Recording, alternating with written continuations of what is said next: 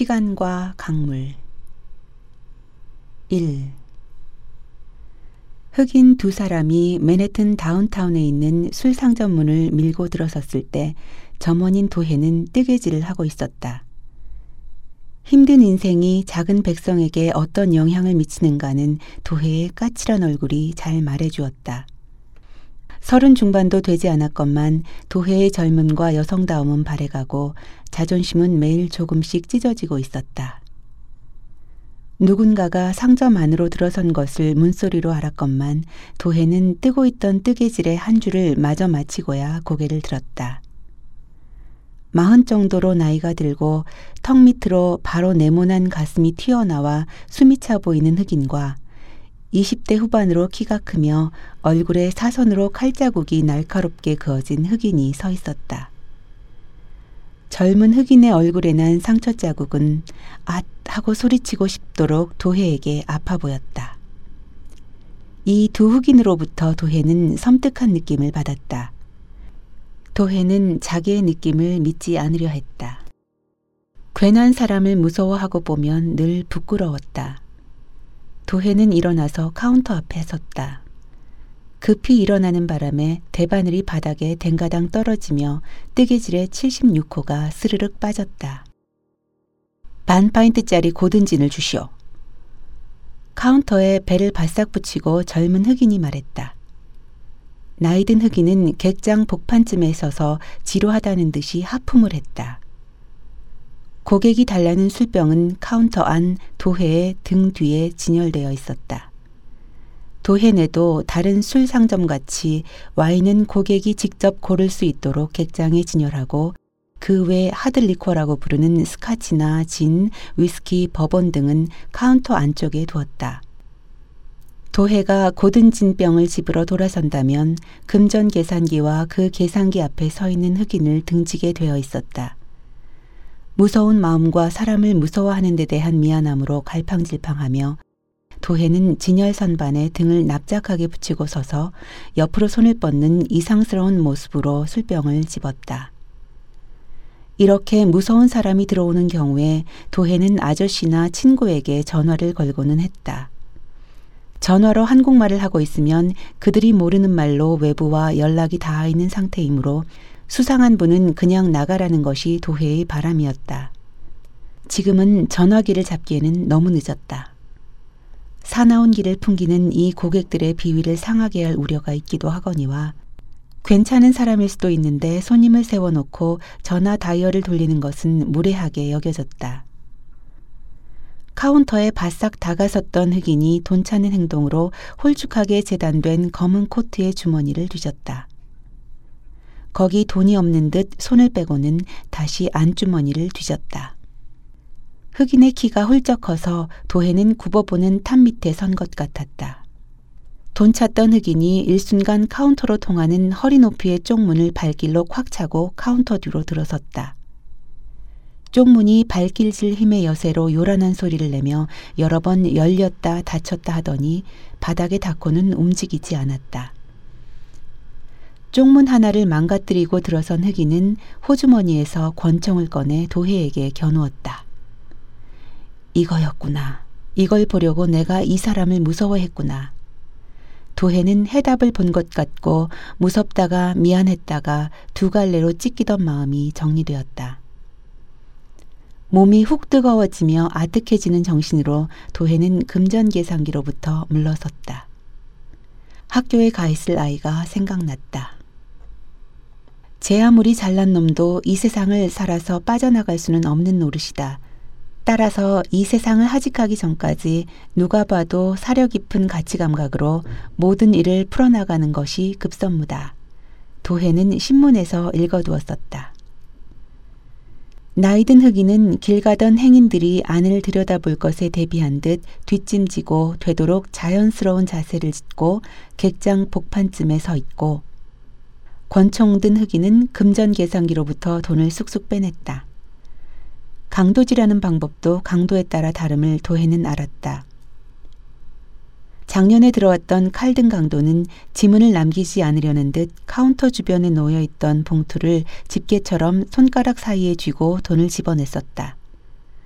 그때 강도는 흉기를 도해목에 대고 있었으므로 도해는 가까운 거리에서 그 방법을 생생히 보았다. 도해는 지금 권총을 처음 보는 중이었다. 장난감 총과 다를 것이 없었다. 보잘 것 없는 동그란 저 구멍에서 정말 총알이 나올까? 총알이 곧 날아올 것도 같고 강도가 실수하여 방아쇠라는 것을 당길까 두렵고 장난감 같이 생긴 총이니 정말 장난감인지도 모른다고 도해는 생각했다. 그때 이웃에서 식품점을 하고 있는 신혼기에 있는 한국 남자가 은행에 입금하러 가기 전 1달러짜리 잔돈을 바꿔주러 술상점으로 오는 것이 보였다. 이웃 남자는 이 시간에는 누가 근무하는가 하고 문손잡이를 잡고 상점 안을 기웃이 들여다보며 들어섰다. 들어오지 마세요. 도해는 한국말로 그에게 말해야 될 것 같았다. 아무것도 모르고 위험한 이곳으로 들어서는 그에게 그렇게 말하는 것이 도리일 듯 했다. 도해는 말한 듯 했으나 실제로는 아무 소리도 내지 않았다. 말하기는커녕 도해는 강도 마음에 들고자 시키지도 않았는데 바닥에 동그랗게 폴싹 주저앉아 버렸다. 길게 빠진 얼굴을 더욱 길다랗게 만들어 침통, 냉정, 침착하던 총든 강도는 밖에서 누가 들어온 것에 충격을 받은 듯 화장실로 가라, 화장실로 가 설쳐대기 시작했다. 빨리빨리, 허리업! 강도는 발길질까지 했다. 도해는 날카로운 그 발길에 맞을 새 없이 앉았던 자리에서 용수철이 튕기듯 일어나 화장실로 향해 한달음으로 달렸다. 이웃 상점 주인도 객장에 서 있던 다른 흑인에 의해 화장실 문 안으로 떠밀려지고 있었다. 찬 와인을 넣어두는 냉장고 옆에 있는 나무 문을 열면 오른쪽에 상점 바닥과 같은 높이로 세면대와 변기가 있고 왼쪽으로 지하 창고로 통하는 좁고 가파른 층계가 있었다.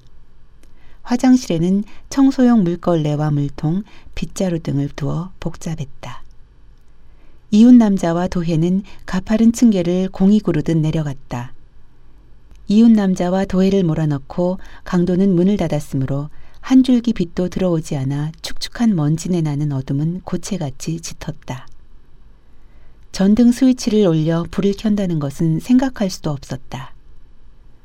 몸을 숨길 수 있는 어둠은 오히려 다행이었다. 층계 끝나는 곳에 상점과 비슷한 면적의 지하실이 있었다. 술 상자들이 현대 도시같이 통로만 남기고 반듯반듯 쌓여 있었으며 상점과 상점 위의 네 세대 아파트를 상관하는 보일러와 수도 계량기, 전기 미터기가 그 안에 있었다. 이웃 상점 남자와는 고개 인사나 하고 지내던 처지인데 이제 이곳에 갇혀 인간의 존엄성은 간 곳 없이 벌거벗긴 듯 무력하고 수모당하는 모습을 서로 보이고 보는 것이 도해는 부끄러웠다. 여기가 막혔습니까? 이웃 남자가 어둠 속에서 말했다. 도해는 지하실 입구를 더듬어 보는 중이나 찾을 수가 없었다. 덩치 큰 어른이 술상자를 안고서도 수월이 드나들던 입이 큰 통로가 감쪽같이 없어졌다. 도해는 강도들이 어느 순간 화장실 문을 열고 시커먼 계단 아래쪽을 향해 총질할 것만 같아서 지하 창고로 들어가 높이 쌓인 물건 상자들 속에 몸을 숨기고 싶었다. 그 입구를 찾는 일이 초를 다투며 죽고 사는 일같이 절박했다. 지난 추수감사절 즈음에 물건을 많이 쌓던 때 물건을 정리하는 청년이 잘못해서 입구를 막도록 물건을 쌓아버렸다고 도해는 생각했다. 입구 찾기를 단념하려니까 도해에게 절망감이 거꾸러지듯 엄습했다.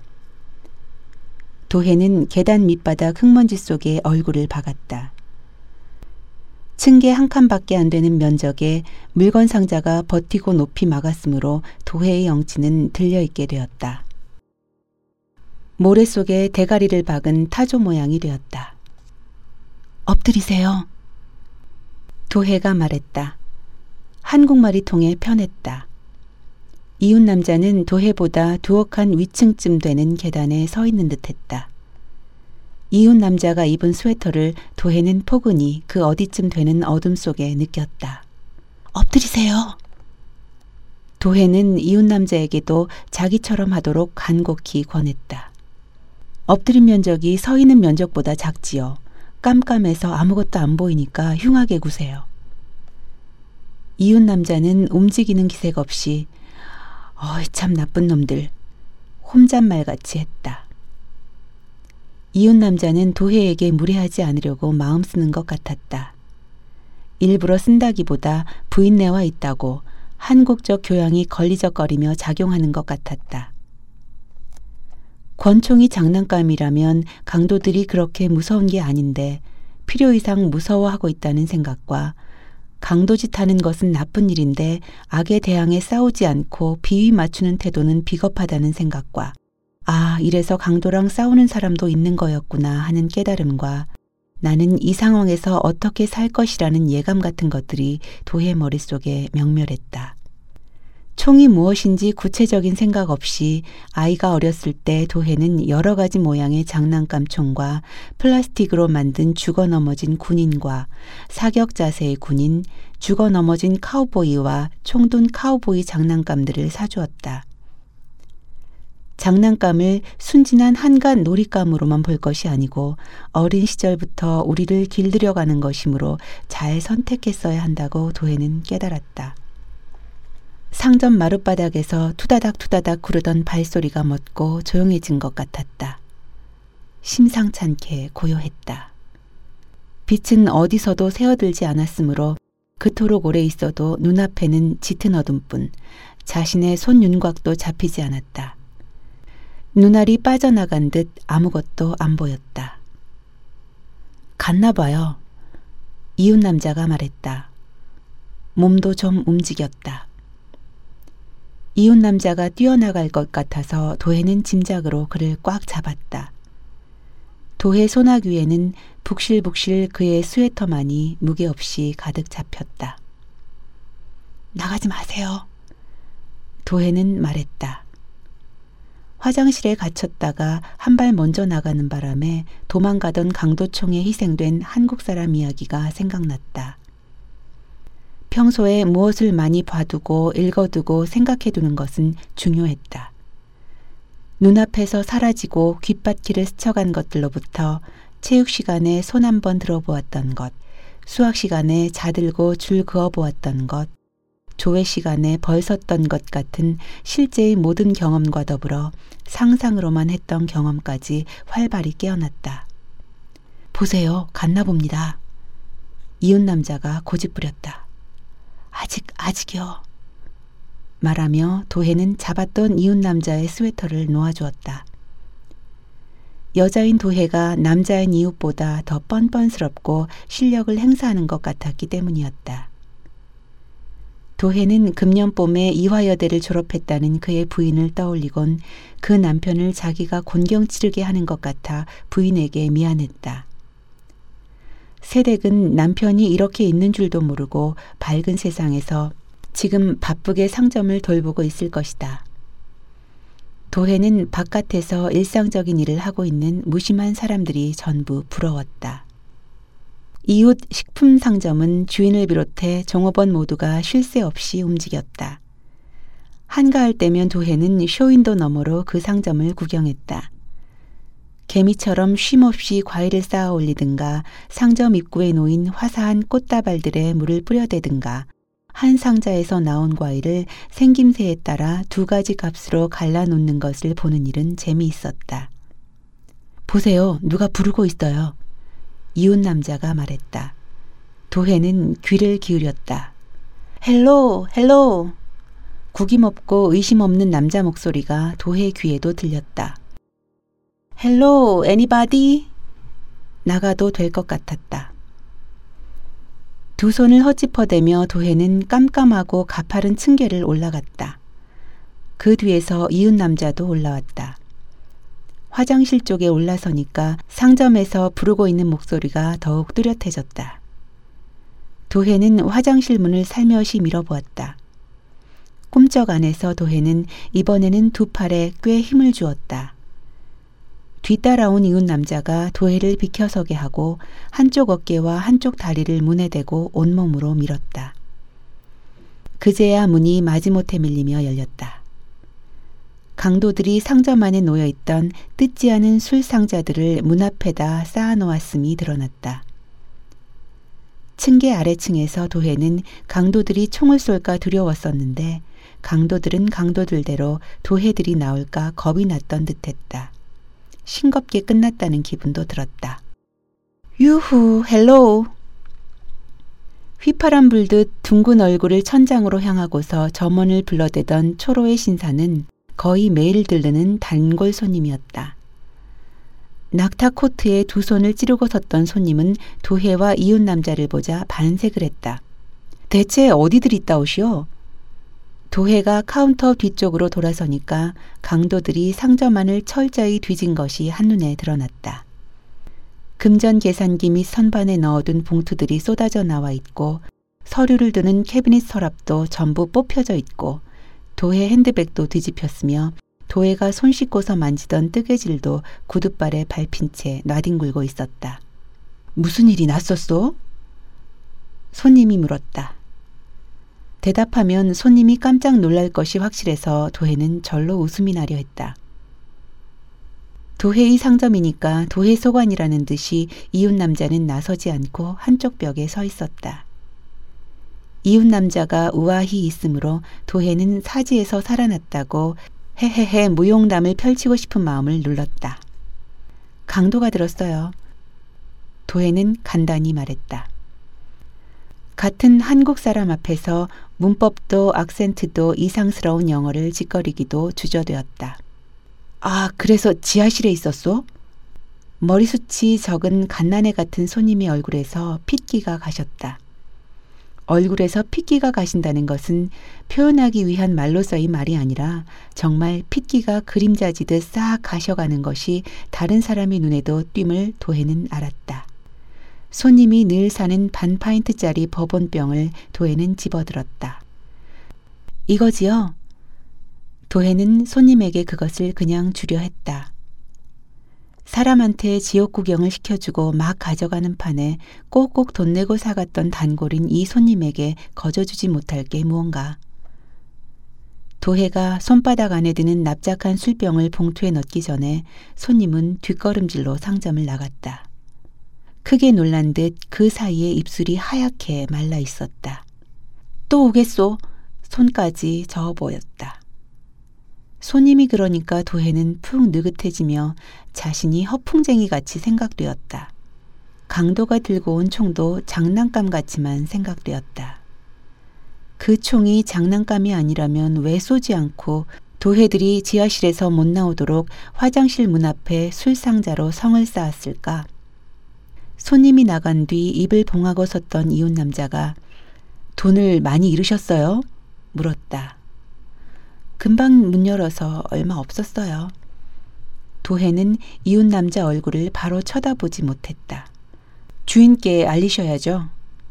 이웃 남자가 말했다. 그가 말하지 않아도 도해도 그러려던 참이었다. 술 상점의 주인은 한 블록 떨어진 곳에 또 하나의 상점을 열고 있으며 도해 어머니의 동생이므로 도해에게는 외삼촌이었다. 외삼촌은 도해를 누님한테 하나 있는 일점 혈육이라면서 잘 보살펴주고 있었다. 도해는 외삼촌에게 전화를 걸었다. 강도가 들었어요. 어, 언제? 외삼촌은 얼떨떨해 했다.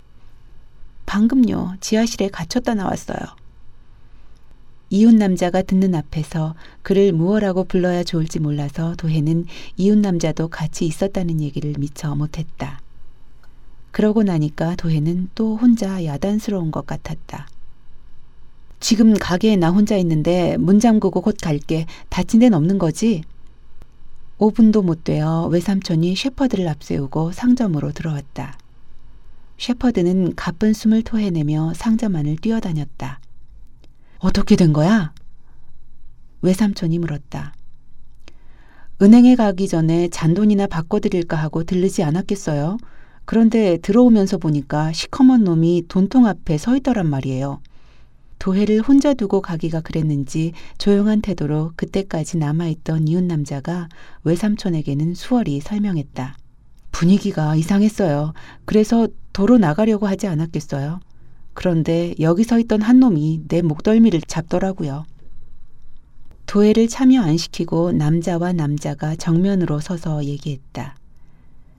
그동안 도회는 강도들이 어질러 놓은 상점만을 치웠다. 가게 쇼윈도엔 물건을 너무 많이 진열하지 마시고 밖에서 아니 환하게 보일 수 있게 하시지요. 여자분 혼자 계신 게 위태로워 보였어요. 이웃 남자가 말했다. 참 세상에 안전하게 벌어먹고 살 돌이란 없나? 외삼촌이 말했다.